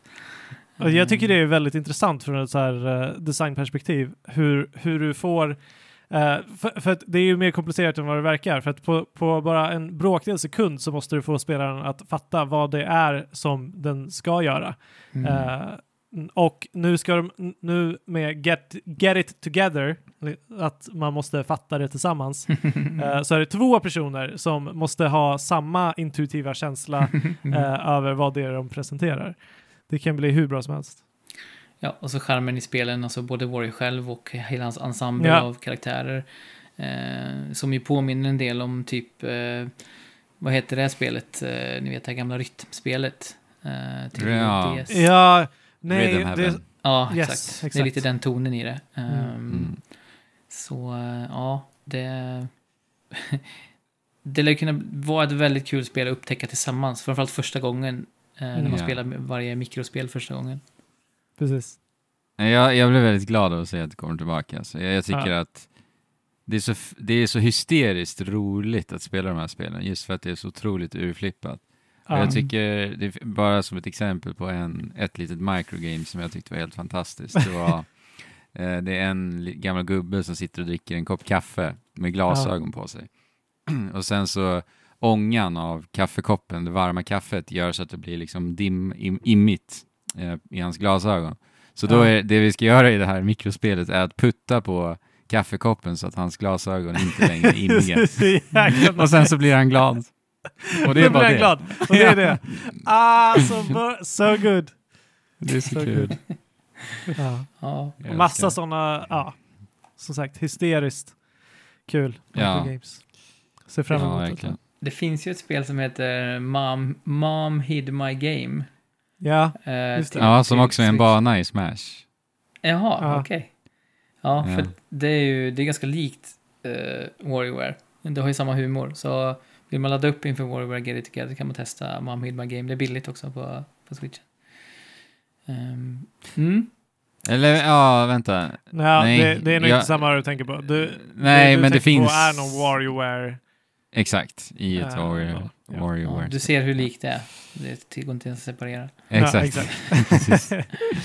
Ja. Ja, härnäst eh, Fabian så har du skrivit ner ett spel som jag normalt sett skulle kasta mig över. Eh, men kände bara så här. Det här såg ingen vidare ut. Det- Nej, alltså kan det vara så att det inte ser något vidare ut för att Tetsuya Nomura har tappat förståndet helt och hållet? Men det är ju, och jag vet inte, är det negativt verkligen? Jag vet inte, men, men i alla fall, ehm, det är ju då Final Fantasy Origins va? Stranger of Paradise Alltså, det. Jag, Vad va, jag, vad är det exakt. för namn? Jag vet inte. Stranger of Paradise. Det, det, det här ska utspela sig typ eh, i, under första Final Fantasy, alltså Final Fantasy 1 innan eller... Det är en slags Eh, retelling någonting. av storyn i första eller ja, spelet. jag vet inte riktigt. Eh, för man fightas ju mot eh, samma villain. Mot Chaos. liksom, mot Chaos och Garland. Eh, Så nu var det ju tusen år sedan jag spelade första Final Fantasy så att, eh, jag kommer inte ihåg så mycket detaljer. Men eh, bara, bara för att dra tillbaka bandet till Tetsuya Nomura, spotlightsen där lite. Jag trodde att eh, när Tetsuya Nomura eh, till slut skulle, skulle bli tröttna, skulle tröttna på dragkedjor och, och liksom eh, det, det som utmärker hans galna design skulle vara en lycklig dag. Men det här är inte en så lycklig dag för att det ser bara så sjukt tråkigt och malplacerat ut istället. Mm. Eh, det, det är ju de mest generiska människor vi spelar som. Ja, herregud. Eh, Alltså. Det, d- eh, det, det är liksom arketypen av en amerikansk bro-dude. I. I någon slags anime-tolkning. Men du, Ja. du har ju också spelat det spelet, ska vi säga. Du har spelat demot. som Ja, vi både jag och Andrew har spelat uh, demot. Mm. Mm. Väl? Det ser ju ut som gröt och skit eh, till Ja. att börja med. Det, Ja, men- det gör det. Det här är liksom spelas på Playstation 5. Vi går från Ratchet and Clank, Ja. Rift Apart. Eh, alltså jag, tänker, jag tänkte typ sen, först när jag såg det att det här kan ju vara coolt. Det är ju Team Ninja som, har, ja, eh, det- som står bakom det. Det kändes som att det skulle vara liksom eh, Neo plus Final Fantasy. Mm. Eh, och det är ju det på vissa sätt, men inte på de bra Mm. sätten som man kan tänka sig.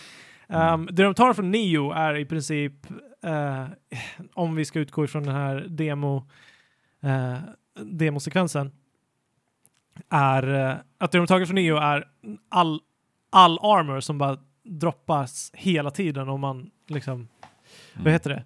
Arm, equipment Loot. inflation. Mm. Ja.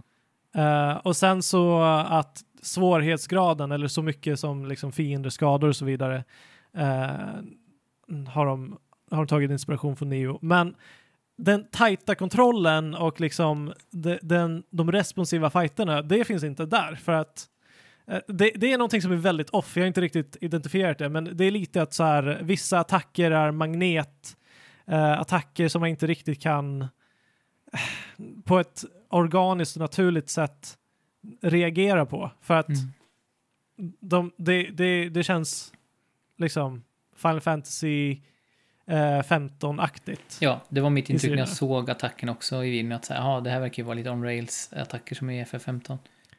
Och det funkar liksom inte i kombination.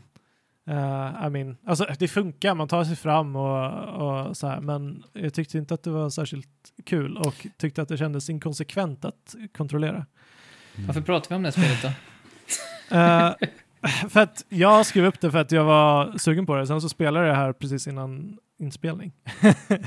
Ja, men, men Nio-energin är ju ändå där, tycker jag, till viss del. Alltså typ i, i så här snappigheten i animationerna och typ inzoomade kameran när du gör de här avrättningarna och så vidare. Det känns ju verkligen Ja. Nio på det sättet. Så här, hur actionfyllt det ändå känns i, i sin mekanik. Jo, Men- det, det gör det, men det, det de kombinerar från Final Fantasy ty- tycker jag att det också liksom funkar. jag tycker inte det. I mean, Nej, men kanske inte. Jag spelade inte så jättemycket. Eh, Jag tyckte väl, mitt, mitt intryck var väl lite så här, ja, det känns typ som Neo fast inte lika bra, lite som du säger. Eh, Ja. Men det var ändå lite, jag tyckte ändå det var lite tillfredsställande att eh, typ parera inkommande attacker för att typ absorbera dem och sen så kan, kan du kasta tillbaka fiendens attack så att du typ sparar fiendens attack på något vis. Exakt. liksom. men det är coolt. Var, ja. Det finns, det finns intressanta eh, mekaniker. Alltså, det de tag, vad de tagit från Neo också är eh, alla system som finns i Ja, typ uthållighetsmätare på fiender och sånt där. Eh, exakt. Men Men- det är bara det, alltså om de bara hade kopierat Neo rätt av ehm, och sen så eh, lagt lite Final Fantasy uh, skrud på det och sätta lite kont- kont- och kontextualisera det lite eh, med förmågor och så, så hade det nog blivit skitbra. Men det är så jäkla tråkiga miljöer också. Alltså, Nej, men här, det, Det är så det, det blekt. verkar vara ett uppdrag. Det verkar bara vara ett uppdrag så att, och det är ett demo, så att jag vet inte om vi kan. Eh, liksom döma hela hunden för, Jag, för dess, jag hade som- svårt att se fienderna också. De typ Ja. bara smetades ihop med alla omgivning. Nej. Ja, men speciellt Jag när det är flera fiender så, så, har man in, så får man typ ingen chans att eh, reagera på nej. eh, allt som skulle bli. Ja. Men ja, vi får se vad som blir av det här spelet helt enkelt. Ja. Jag är inte pepp på det, men eh, det- kanske är många som... jag vet inte varför vi pratar om det här, men nu har vi pratat om det. Nu Och slutar vi. nu går Nog vi sa- vidare. Nog sagt om Stranger, Stranger of Paradise. Vi, lyf, vi lyfter upp våra, eh, våra sinnen med lite party här i slutet. Mm. Eh, Vi behöver lite kontrast. ja, det är bra med kontraster i livet. Eh, men Mario Party är ju ett... Det har ju varit liksom en genomgående i hela mitt liv. Mm. Egentligen en eh, familjeangelägenhet. Eller Ja. När jag var tonåring så, min familj splittrades ju när jag var tonåring, alltså de- mina föräldrar skilde sig, så då var liksom mina kompisar, två nära vänner, eh, mer eller mindre en familj jag umgicks med mycket på helger och vi bodde ihop sen också ett tag. Och då, vi spelade massa Mario Party, vi var tre tonårskillar Nice. liksom, men vi hyrde alltid Mario Party till Nintendo 64, olika utgåvor, och spelade ihop. Och sen när jag träffade Elin då så har vi spelat massa Mario Party ihop och nu fortsätter det med att hela familjen Mm, spelar tillsammans, alla fyra. Eh, och vi har ju kört Super Mario Party mycket nu, vilket är ett jättebra Mario Party-spel. Ja. Men det blir alltid så när man har spelat ett Mario Party-spel ett tag att minispelen liksom Mm. börjar kännas Ja, urvattnade. så blir det ju. Eh, Så, eh, Av sin natur också. ja, precis. Alltså, de är ju så är det. liksom, de är ju grunda, Mm. spelen. Eh, så därför är, jag nästan alltid så här, ja men med något års mellanrum så här, efter att ha kommit ut Mario Party, man har kört ett, ett år, så känner jag, ja men nu säger jag, hoppas jag att snart det kommer ut annonseras ett nytt Mario Party, för att jag vill ha nya minispel. Och det skulle ju vara en väldigt bra affärsidé för Nintendo tycker jag, att bara ha en plattform och sen bara Ja. Ja, eller pro- producera nya minispel istället, släppa det som DLC eller så. Eh, Men i alla fall, Mario Party Superstars, det kommer ju ett spel till eh, eh, 3DS. Mm. Eh, ja. Hette det Mario Party 100. All Stars eller? Nej, 100, just det. Mm. Någonting 100. Det tog de då de 100 bästa minispelen, jag vet inte riktigt hur de har fått fram det, men de 100 bästa minispelen. eh, och eh, dunkade in i 3DS. Och jag var så besviken på att det var ett 3DS-spel, för det var perfekt för, för oss. Jag spelar på Switch. Just det. Eh, Så då sa Nintendo, varsågod, här får ni Mario Party Superstars, det är samma sak, fast på Mm. Typ. Ja. Eh, Massa gamla favoriter bland minispelen och då eh, även gamla boards från Nintendo 64-tiden som Just det. folk har gillat, uppenbarligen. Mm. Eh, Ja, ja, men nej, men- nice. Då kan ju ni uh, reminissa eh, och ha kul med de här spelen. Och Precis. kanske... inviga barnen i de gamla spelen också, som vi har gillat. Exakt. Och det här minspelet gillade vi. Bland annat såg man ett som var min och Elins favorit. Det är, eh, det är typ Tetris Connected. Eh, Ja. till- För att eh, Tetris Effect Connected, för det är ju ett bräde man spelar, jag tror jag nämnt det förut i podden någon gång, men eh, det är ett bräde med fyra eh, fyra stycken Tetris-planer, fast de är liksom Mm. öppna, det finns inga väggar emellan. Eh, och där ska man liksom då hjälpas åt. Eh, man kan spela två mot två till exempel. Så är det två datorfigurer och två mänskliga figurer. Och så är man separerade från varandra. Så man försöker liksom sabba för mo- motståndarna och samtidigt spela på sin egen, eh, sitt eget bräde. Eh, riktigt skoj. Ehm, det är ett minspel som jag ser fram emot att köra igen, eh, bland annat. Så, ja, jag tror att det kommer bli... Alltså det är så här, ja, det är ett nytt Mario Party. Det är ju såklart ingenting eh, spektakulärt med det, Nej. men jag kommer verkligen... Eh, jag vet att vi kommer verkligen njuta och ha kul med det, så jag blev väldigt glad när jag såg det.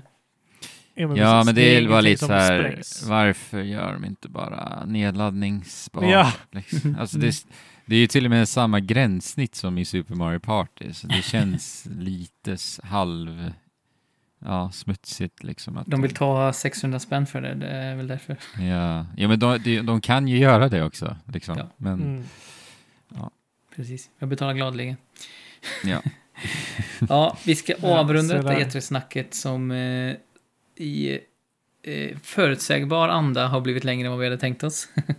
Mm. Ja. Eh, vi gör väl det med lite existens, existentiell ångest kanske då. Eller jag vet inte om det är det Ja. som eh, det här spelet eh, vill eh, frammana. Men hur som helst i alla fall så gav det nog också ganska mycket liv till många att se ett nytt 2D-ish, 2,5 2,5D eh, Metroid avtäckas.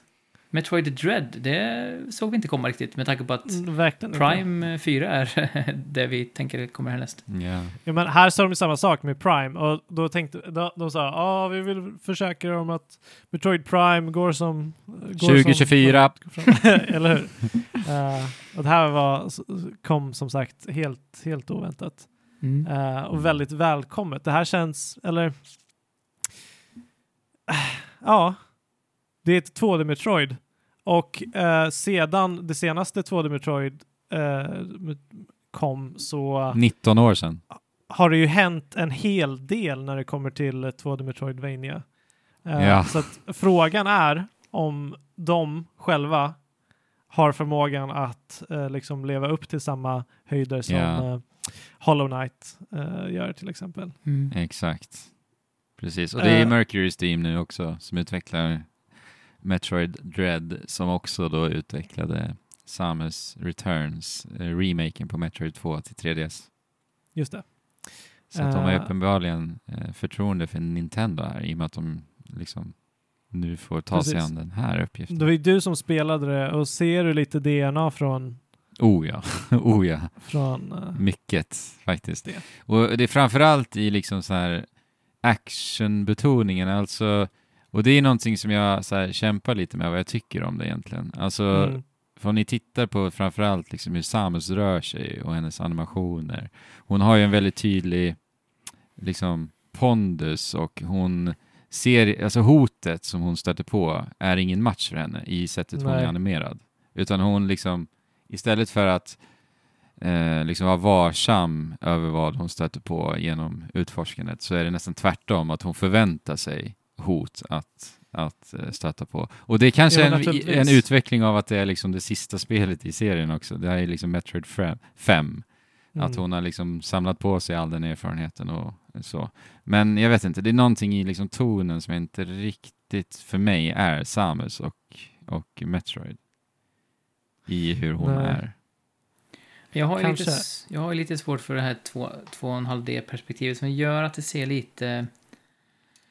Många spel som har det perspektivet ser lite typ, jag vet inte, urvattnade, lite generiska. Det är någonting med det perspektivet som inte riktigt går att göra samma besjäla på samma sätt som ett riktigt välgjort 2D-spel, som ni pratar om Hollow Knight till exempel. Eh, Jag Mm. vet inte, det, det måste ju gå att göra, men jag tycker inte nästan någon har lyckats med det i, i, det, i det perspektivet. Eh, och det Nej, alltså oroar mig det, det är väl bara att eh, jämföra liksom Ori eh, som eh, det, det är 2D men det känns väldigt djupt eh, som att de har typ så här 20 lager Mm. eh, eller något och det är mycket snyggare sätt att göra en modern två, ett modernt 2D-spel på. Mm. Om, Mm. om man inte flashar ut det väldigt mycket. Jag, jag kommer ihåg att jag tyckte att uh, Samus Return såg väldigt liksom, avskalat ut och det gör Mm. att det kan, ser det ser ut som ett gammalt spel helt enkelt. Mm. Mm. Men det är väl en estetik, men Dread-delen i det då, det verkar ju som att det finns den här eh, Nemesis-figuren Emmy. Som kommer som eh, Amiibo också för övrigt. Eh, Ja. hoppas bara inte det blir ett Bowsers Revenge-scenario. Där man blir liksom... Ja, Jag, vill, jag vill hellre att det är skriptade sekvenser än att det är definitivt. någonting man måste förhålla sig till liksom eh, random. Mm. Det går väl nästan det- inte i och för sig att designa. Det skulle ju vara frustrerande om man har en sekvens som är skitsvår redan i sig och så kommer den himla indörnande. Det kanske inte skulle funka. Men det jag tänker lite är att Met- det Metroid är, det är ju det har ju alltid varit Dread. Det är ju inte någonting nytt. Alltså det, det är Mm. eh, skräckblandad ut, förtjusning i utforskande. Liksom. Ja, precis. Eh, så att det är ju inte som att Dread är någonting nytt som kommer till spelet. Och som Andrew säger, eh, nu har inte jag tänkt på hur, hur Samus pondus är i det här spelet, eh, men om, om hon inte ens kan uttrycka i sina emotioner att hon är rädd så liksom hur ska vi bli rädda? Nej, men det gör hon Eh. inte i det här. Verkligen inte. Eh, och det enda jag kan tänka mig, det, det är ju det är en intressant grej att utforska. Det är, eh, är min spontana tanke eh, kring det. Men frågan är hur de gör det. Mm. För att det verkar ju som att det vi får se i de här sekvenserna är att du måste stå still när en av de här Demogorgon-robotarna eh, skannar av dig Ja. eh, på något sätt. Och jag menar, vad är det som är läskigt med det? Mm. Är det läskigt? Det- Alltså, jag vet inte. Nej, jag vet inte. Det läskiga är väl att du dör om du blir träffad typ. Ja, Alltså, men vad händer om jag vara- dör då? Får jag börja om vid, vid Exakt. närmsta checkpoint? Jag Exakt. menar, det, Mm. det är ju...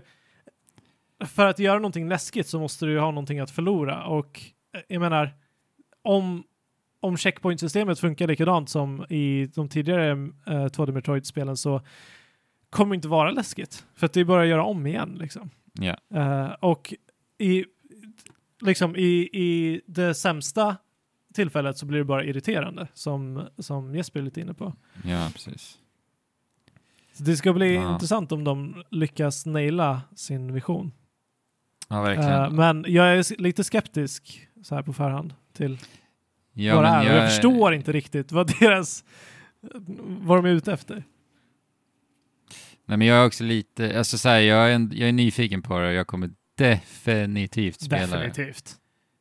Men jag är också så här, nu är jag, jag vet ju ändå, jag har spelat Samus Returns, nu är det visserligen också en remake, Ja. men jag tycker att eh, det saknar ju en del av vad som gör utforskande i de här spelen eh, bra. Jag tycker att Samus Returns saknar lite utav det också. Och jag Det- hoppas bara inte... Jag är ju rädd att, som sagt, eh, med tanke på ändå att Nintendo uppenbarligen har förtroende för Mercury's Team nu och de säger till och med att så här, eh, Mercury's Team, de vet vad Metroid är. Och då är det Mm. för mig så här, ja fast för mig inte riktigt. eh, Nej. så då blir jag lite, lite halvskeptisk bara av det också. Att de Eh. måste affirmera det liksom.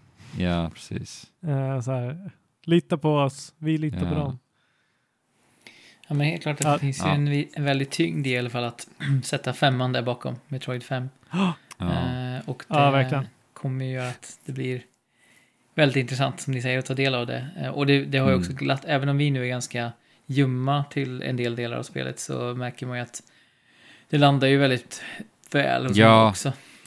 Det gör det. Och, och jag, jag nämnde ju här eh, liksom actionmomenten med en lite negativ ton på det, eh, just för känslan i spelet, alltså tonen i spelet, Mm. känslan på det sättet. Men jag tycker ändå att spelet rent, eh, hur, det, hur det ser ut att spela det och flödet, tycker jag ser, det ser ju väldigt mjukt och härligt ut att spela spelet. Mm.